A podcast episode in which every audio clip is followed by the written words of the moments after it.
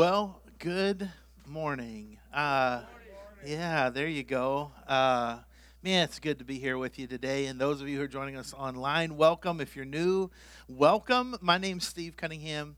I get to be the lead pastor here at Well House. Uh, and I tell you, what a treat this morning. We have a lot of great things happening. Um, I'll, I'll, let you know last week we had Super Bowl Sunday here, right, where we asked you to bring in cans. We had a goal 500 cans. If you haven't heard, we uh, we actually uh, you guys brought in 691 cans. Uh, so that's thank you. Um, we keep kind of living up to that that um, that idea of of being wildly generous. And I love that. So this week, as we dropped off half of those cans, we still have some more to drop off to them this week. They were like, holy cow, this is amazing. Uh, and it really was. So thank you for that. Uh, this morning, uh, Veronica, thank you for sharing. Uh, what a blessing. Uh, yeah she afterwards uh, she gave me a big hug and she was like i'm so sorry and i was like oh no no, no. Uh, you don't know what a blessing you are. And that's the amazing thing, right? I mean, that's the amazing thing about this walk in Christ is that um, God takes you and I, broken people, and He somehow, in some way that we don't always know how, makes beautiful things come of that. Uh, and that's what the beauty of the church, right? I mean, we, we don't. If you're walking here today and like you're like, all right, let's. I'm gonna find me some some perfect folk. Um, then I'm gonna save you some time. it is there's an there's a couple of exits. You can go ahead and hit those. Uh, they're not here. Um, but if you're like me, you have a past. And I think one of the most amazing things is that as we read the Bible from cover to cover, literally from cover to cover, you will find people who have a past. And somehow, in some way, God works through their life to redeem, not only redeem their story, but to give others around them hope. That's why we have the Bible, right? We get to read those stories of people who are like, holy cow, look at all the amazing things that are done through that person.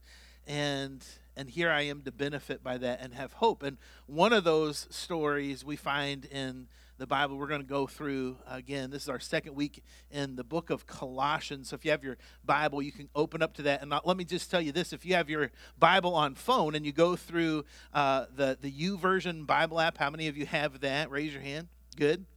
You can actually go on there on events and you'll find Well House and everything we go through today, including uh, the scriptures we use and the points we have, is right there under the events page. So if you can't find it, that's okay. We'll help you out um, afterwards, or maybe there's somebody younger than you beside you that you can just hand it to them and they'll get it to you.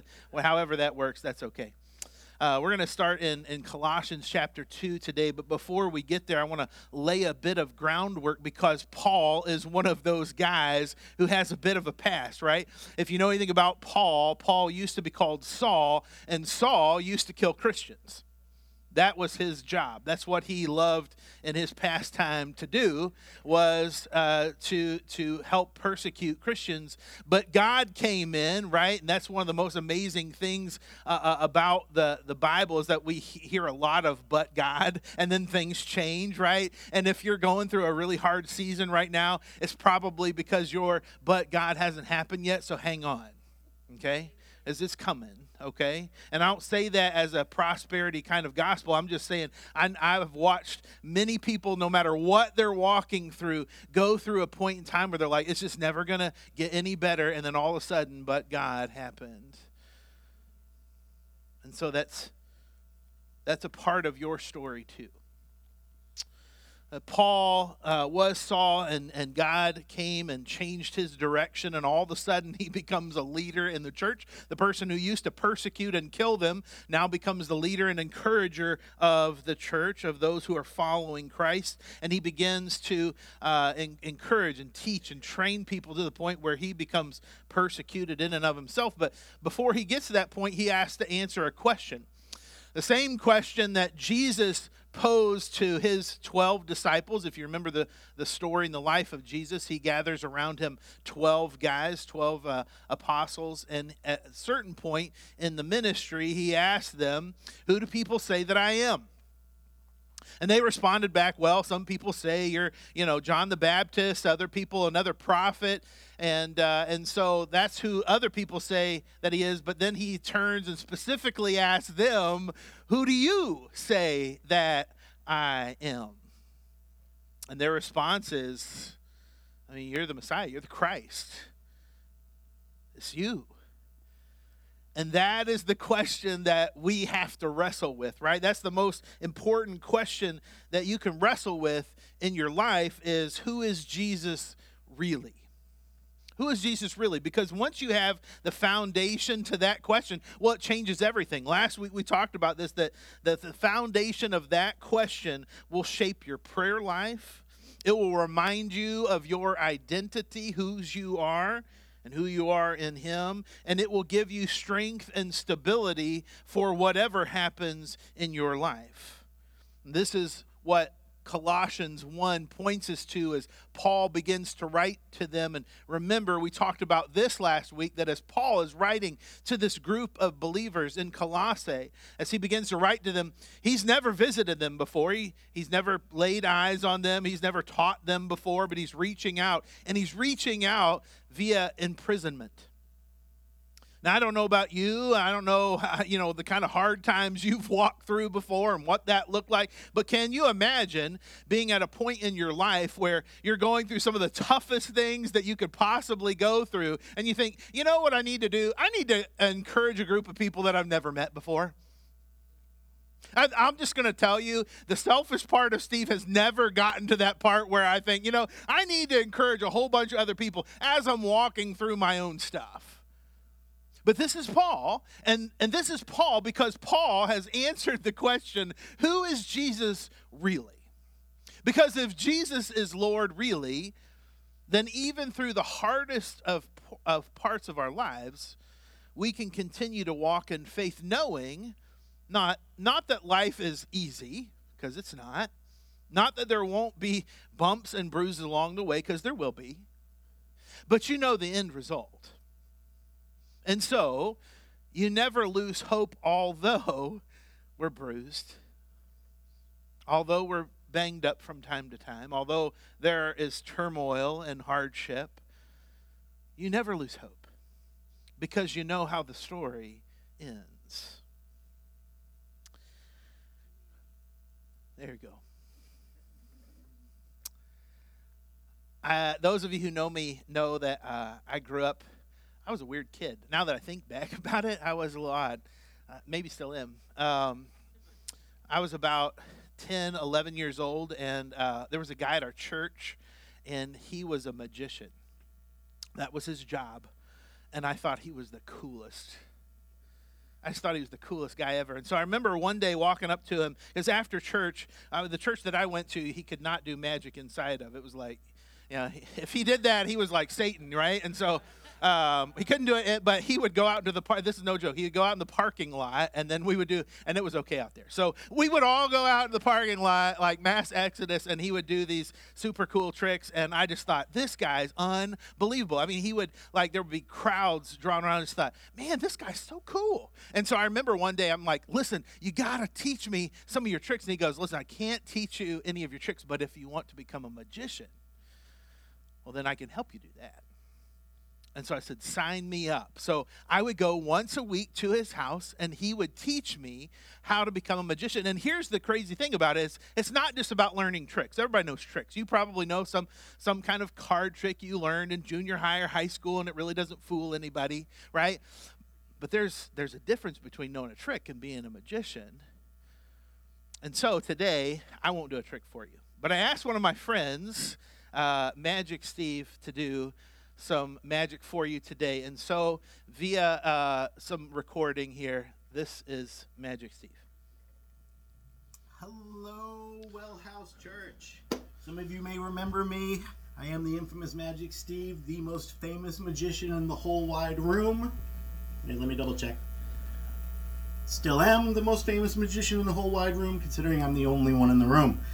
However, today Steve asked me to talk to you guys a little bit about deception. And being a magician, I use deception as a tool to entertain people. However, there will be people and forces out there that will use deception to harm you, take advantage of you, all sorts of bad things. Now, what is deception? Well, deception can be the brain tricking the body, the body tricking the mind, the eyes deceiving the brain. It can be a whole number of things. I'm going to give you a few examples. For instance, if I told you I had 11 fingers on my hands, you wouldn't believe me unless I proved it. And I'll do that for you. Look, we'll count them. We have one, two, we'll skip these three, four, five, six, seven, eight, nine, ten, eleven. Just like that, 11 fingers. Now, that's kind of a kid's trick. It may have fooled some of you. I don't know. But that's just one small example of deception. We'll, we'll try something else. We're going to play a game called Steven Says. And all you have to do is do what I say. So, Steven says, touch your nose. Steven says, touch your ear. Steven says, touch your head. Steven says, touch your chin. Wait a minute. You guys aren't touching your chin out there, are you? I said touch your chin, but I touched my cheek. How many of you are touching your cheek? How many of you got fooled by that? That's just another example of deception. I hope you played along. And I got one more example, and I need everybody to put their arms out like this. All right, hands together like that. And then you're to turn your palms out like this. Good, good. Then you're to cross your hands over like that. Good. Now lock your fingers together real tight. Real tight. Wait a minute. You, you in the white shirt out there, you, you're not locking them together. There you go. Real tight. Right. Now just take your hands and then just twist them. Are some of you stuck? I'm okay. See, if you missed the small thing in there, that little bit of deception, sometimes you'll get stuck. Now, I wanted to show you guys one last thing, quick little card trick for you before I go. Something I've been playing around with. I think you'll really enjoy it. All right, let me give these a little bit of a shuffle. And let's see. Oh, see, unfortunately, you've been deceived again. So I'm not even able to show you a card trick today because there are no cards. So I hope you all have a good day and hope to see you again real soon. Bye. Yeah. Uh, it's easy to be fooled sometimes, isn't it? Uh, in this life, uh, I don't know how many times you probably thought you were going to expect one thing and all of a sudden something else happened. And what I learned as I kind of became a magician for a time in my life is that you can use deception cleverly to entertain people. But deception, sometimes being fooled, happens in other ways. And this is what's happening to the church in Colossae. This is something that the as Paul writes from from imprisonment to this group of people who he's never met before. He's writing to them because they're being fooled. He's writing to them because they're being deceived, and he wants to kind of show them hey, listen, don't be deceived by things that, that seem good, that seem right, that seem like you want to buy in, but really have no fruit there. And so in Colossians chapter 2, we're going to dig in right here uh, in, in uh, verse, uh, ch- uh, sorry, chapter 2, verse 16. It says this Therefore, and again, we've mentioned this before, anytime you see a therefore, you have to ask what it's there for. We're going to come back to that in a minute. Do not let anyone judge you by what you eat or drink, or with regard to a religious festival or new moon celebration or Sabbath day. These are all things that were happening at the time. These were events and celebrations and, and things that, that people in that day and that time might recognize as some kind of religious ceremony or religious activity. These are all shadows of things that were to come. The reality, however, is found in Christ. So he says, listen, there's a lot of great things you can participate in. There, there's, there's great experiences you can have, but don't miss the foundational point here is that it's Christ. Everything should be pointing to Christ. Don't let anyone who delights in false humility and the worship of angels disqualify you all right, so what is he saying? Listen, there's going to be people who look at you and say, you, you don't have it all together. You don't even know kind of the higher principles of things. Uh, how are angels formed? What role do they have? Oh, you don't know, do you? Well, if you just stick with me, well, I'll teach you everything I know. He says, don't let them fool you.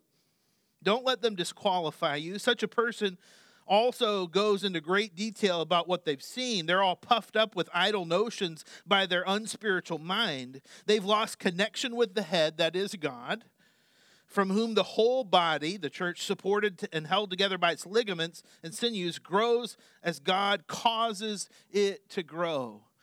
Remember, we talked about this last week. It's not my responsibility to grow the church. It's, it's not any staff member's responsibility to grow the church not the elder's job, the lead team's job. There's nothing we can do on a Sunday morning. It's going to grow the church. That's what God does. Verse 20 Since you died with Christ to the elemental spiritual forces of this world, why, as though you still belong to the world, do you submit to its rules? Don't do not handle, do not taste, do not touch. And what is he talking about there? Well, he's going back and he's saying, you know, some of you, the forces that you have are Greek forces. And at that time, there was a lot of Greek philosophy, there was a lot of uh, Greek God worship. And so he's saying, some of you, you're being deceived by outside forces that are telling you, uh, man, you're missing out. There's, there's all kinds of things out here that you don't understand, that you're not diving into. And so you're, you're kind of, I mean, you're just not educated. And at the same time, there are people inside who said, no, no, no, no, no. You're missing it. You're cheapening the faith. We have this long standing tradition with God. We have the we have the Torah, we have these rules.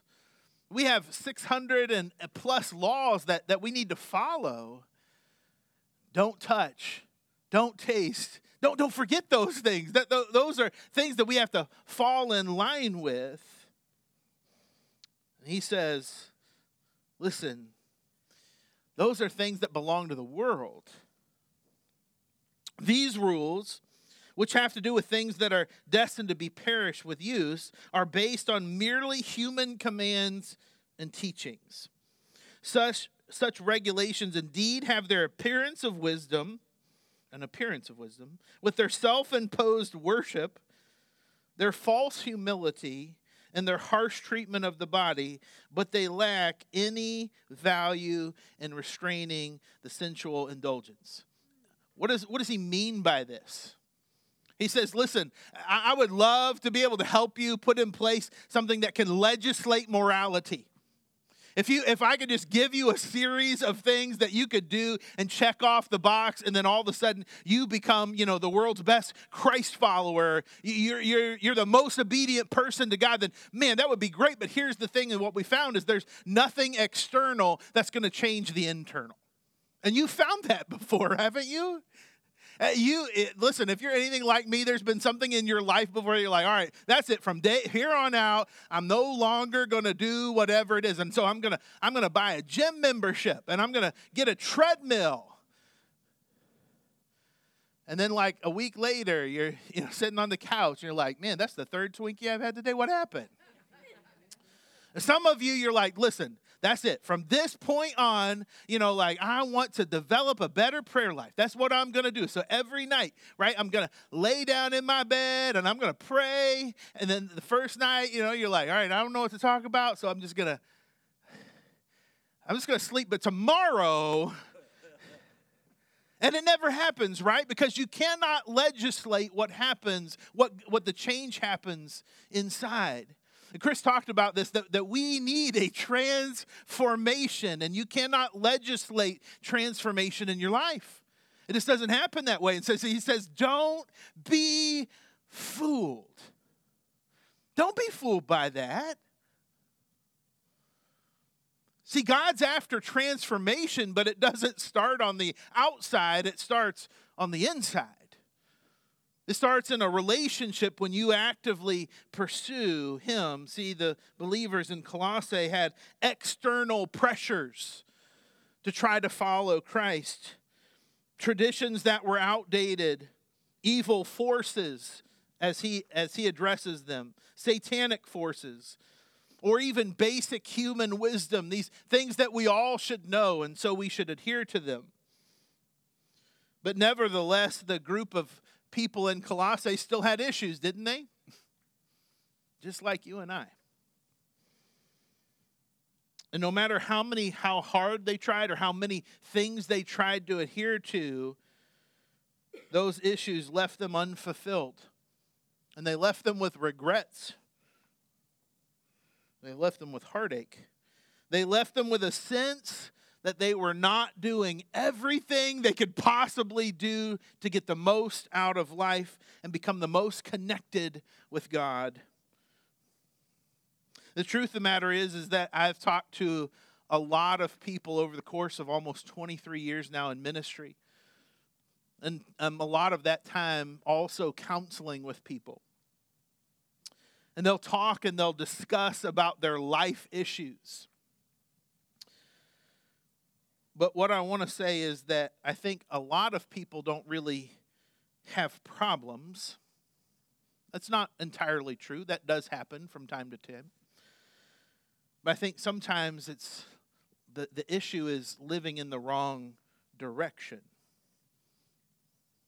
So we get fooled by thinking there's certain things that are going to make us feel full or complete or fulfilled. There's certain things that if we finally obtain this, then all of a sudden our life is going to feel better, feel complete. If we finally get the family we want, or the house that we want, or the job that we want, we finally make enough money and we have all those things that all of a sudden we don't have any problems anymore. And what I want to say is oftentimes we don't need a new solution, we just need a different direction. And this is what Paul is pointing them to. He's saying, listen, if you want a deeper connection with God, if you if you want to search him out more, then it's it's not continuing to, to try to go down all these paths to find the right solution. You have to be in the right direction to go there. And so you have to find Christ. Which leads us back to the therefore. You remember in verse 16 when he says, therefore. Well, that's what he's talking about previously. Scroll back to Colossians 2, starting in verse 6. This is what he says. So then, just as you receive Christ Jesus as Lord, and again, for Paul, this is this is his life quest. This is the foundation. When asked, you know, who do you say I am? Paul says, You're Lord. You rule over everything. You are supreme. You are enough. I don't need anything else but you. So, just as you receive Christ Jesus Lord, continue to live your life in Him, rooted and built up in Him. I love this. Stop here for just a moment. Do you notice that everything is in Him? He talks about this rooted, this rootedness. This is what I found that your life will show where your roots grow. It's kind of a corny little saying, but it helps me remember. Sometimes, if I want to appear something different than what I am, it won't last very long. Because what I'm rooted in is what will eventually come out. And so, if there's a part of your life where you're like, no, listen, I, I, I don't know why this keeps surfacing, then you might want to look at where you're rooted in. And you might need to address it from the baseline first. And as Paul writes to this group of people, he says, you know, listen, you're going to be deceived at some point along the way unless you are intentional about where you root your life. But he's not done, neither are we. Here we go. Rooted and built up in him, strengthened in the faith as you were taught and overflowing with thankfulness. Again, here's a guy who's sitting in imprisonment and reminding us that in all things to be rooted in Christ and being over, over overly thankful for what we have. See to it that no one takes you captive through hollow and deceptive philosophy, which depends on human tradition and the elemental spiritual forces of this world, rather than on Christ. It's the point he continues to drive home over and over and over again that we have to, we must root ourselves in Christ and Christ alone. For in Christ, if you have a highlighter, you have something to underline, this is important. For in Christ, all the fullness of the deity lives in the bodily form. Let's say that together. Verse 9. Ready? Here we go. For in Christ, all the fullness of the deity lives in bodily form. How much of the fullness of the deity? All of it. When Jesus was here, all of the deity was in his form. He had all access, all power, right? We kind of understand that, but keep reading. And in Christ you have been brought to fullness. So the fullness that Jesus had is offered to you through Christ. Do you get that? That seems hard for us to reconcile in our brain. But the truth is, so we're not deceived, in Christ, I have access to the fullness of Christ. In Christ, I have access to the fullness of Christ. And that's amazing. And you know what's really amazing is that when Jesus leaves his disciples, he tells us this much, doesn't he? Do you remember when he says, Listen, all authority in, uh, in heaven and on earth has been given to me, and now I give it to you. In Christ, we have the fullness of Christ. We have power in this life to overcome spiritual forces. We have power in this life to overcome sin. Even the sin that you think, man, this thing has been hanging with me since I, I can remember struggling with this thing for as long as I can remember. And what I want to remind you of is in Christ, you have access to the fullness of Christ. Keep reading along. It says, In him you are also circumcised with a circumcision not performed by human hands. This is a big deal at the time. This was what, what Jews uh, were, were shown to be faithful. They were the, the children of God through circumcision. He says, I'm not talking about that kind of circumcision. It's not the one done with human hands. Your whole self, ruled by the flesh, was put off when you were circumcised by Christ. When he revealed himself in you, when he bought you your whole self is saved. Having been buried with him in baptism, in which you were raised with him through your faith in the working of God who raised him from the dead. And I love this because it's a reminder of this that in Christ there is no power or authority that control you but Christ. There's nothing. No power of hell or scheme of man can touch you in Christ. Oh, sure. Will you be tempted? Oh, absolutely. Will you be hard pressed on every side? Oh, we're made fully aware of that. In fact, here's Paul writing from a very place of, of being persecuted. Uh, Paul reminds us that the thing that matters the most is that there is no power or authority that can control you but Christ. When you were raised, uh, sorry, when you were dead in your sins and in the circumcision of your flesh, God made you alive with Christ. He forgave us all our sins, having canceled the charge of our legal indebtedness, which stood against us and condemned us. He has taken it away, nailing it to a cross, and having disarmed the power and authority, He made a public spectacle of them, triumphing over them by the cross. What truth do we get from this is that in Christ I have freedom from my sinful nature. I have freedom from my sinful nature. Here's the thing. Do you remember this story? It's, it's, in the, it's in the Gospel of John, and it's Jesus, and he's, he's interacting with this woman. They, they bring this adulterous woman, right? Apparently, she's the only one sinning. And they grab her and they bring her in front of Jesus. Remember the story? And they said, Now the law says that we should stone such a woman, but what do you say, Jesus? And he does this weird, like, you know, Jedi Knight thing where he draws on the ground and everybody's kind of wondering what's going on. And he says, Listen, you who is without the first, uh, without sin, cast the first stone. And then the older ones leave first because they have the most things in their life that they know they've done bad, right? Finally, there's nobody else around. And he says, Hey, there's nobody here to condemn you. Nope. And then he says this two really, really important things. Then neither do I condemn you. There's only one person that day who could have and didn't. You get that? There's, there's one person that day who could have said, Well, you know what? I've not sinned, so hang tight. But he doesn't.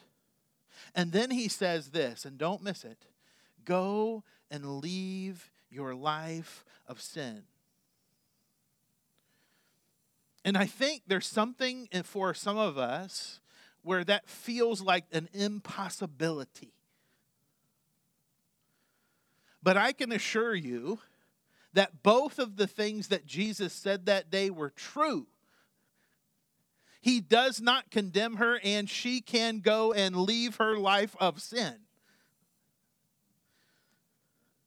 He wouldn't put it out there, folks, if it couldn't be true.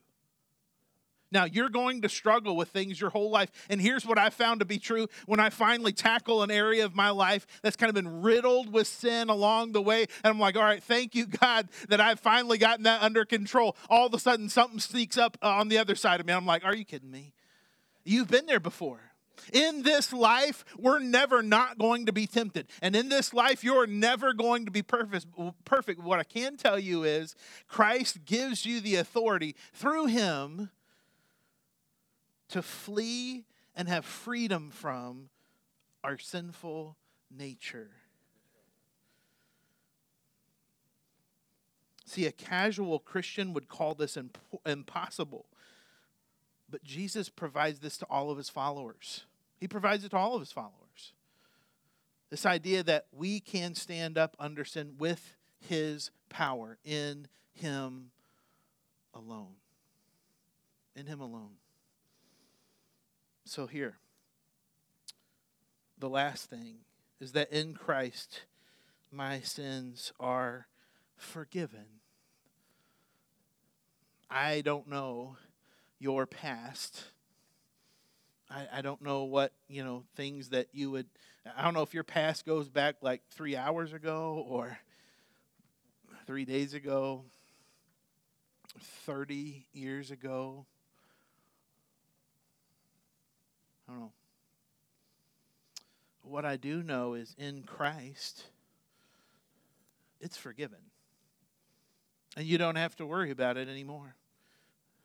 It doesn't have to follow you around like like baggage that you feel like, man, I just cannot get rid of this. And see, here's the thing all of those things, all of those points that, that they didn't have access to the fullness of Christ, that they had powers and control, uh, uh, that authority that controlled them, or they had no freedom from any sinful nature, so they had to keep doing sacrifices over and over and over again, or they had to feel burdened by the weight and the shame of their sin. Those were all things that the church in Colossae was wrestling wrestling through. And so Paul had to write them and say, listen, don't be deceived. Don't be fooled. See, there's people who are telling you all these kinds of things, and you need to stop listening to that and root yourself in Christ and understand the truth there.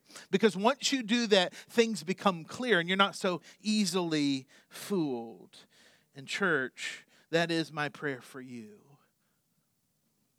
That is my prayer for you that you will root yourself in the fullness of Christ alone. I love how well you love me. Some of y'all love me a ton. But I'm not perfect. And you can't root yourself in me. Eventually, I'll let you down. Eventually, I'll slip up. Eventually, I will show you my humanness, my sinfulness, my weakness. Don't root yourself in me. Uh, we have tremendous staff, tremendous uh, lead team, tremendous shepherds here. They're all wonderful people. I would never speak bad about most of them. Joking. I love them. But you can't root yourself in them. I love this church. It's great. We do a lot of wonderful things that show that God is active still today, but you can't root yourself in it. See, if you root yourself in anything, anything other than Christ Himself, you will be deceived. May the Lord bless you and keep you. May the Lord make His face shine on you and give you peace. Now, to him who is able to keep you from falling and print, present you before his glorious presence without fault and with tremendous joy. May you be swept away in God's love for you and transformed by the Holy Spirit's power within you. Thanks be to the only God, our Savior, who is unparalleled and unchanging, who is matchless and merciful, who is supreme and sufficient, who is before all things, through all things, and in all things, both now and forever. Amen.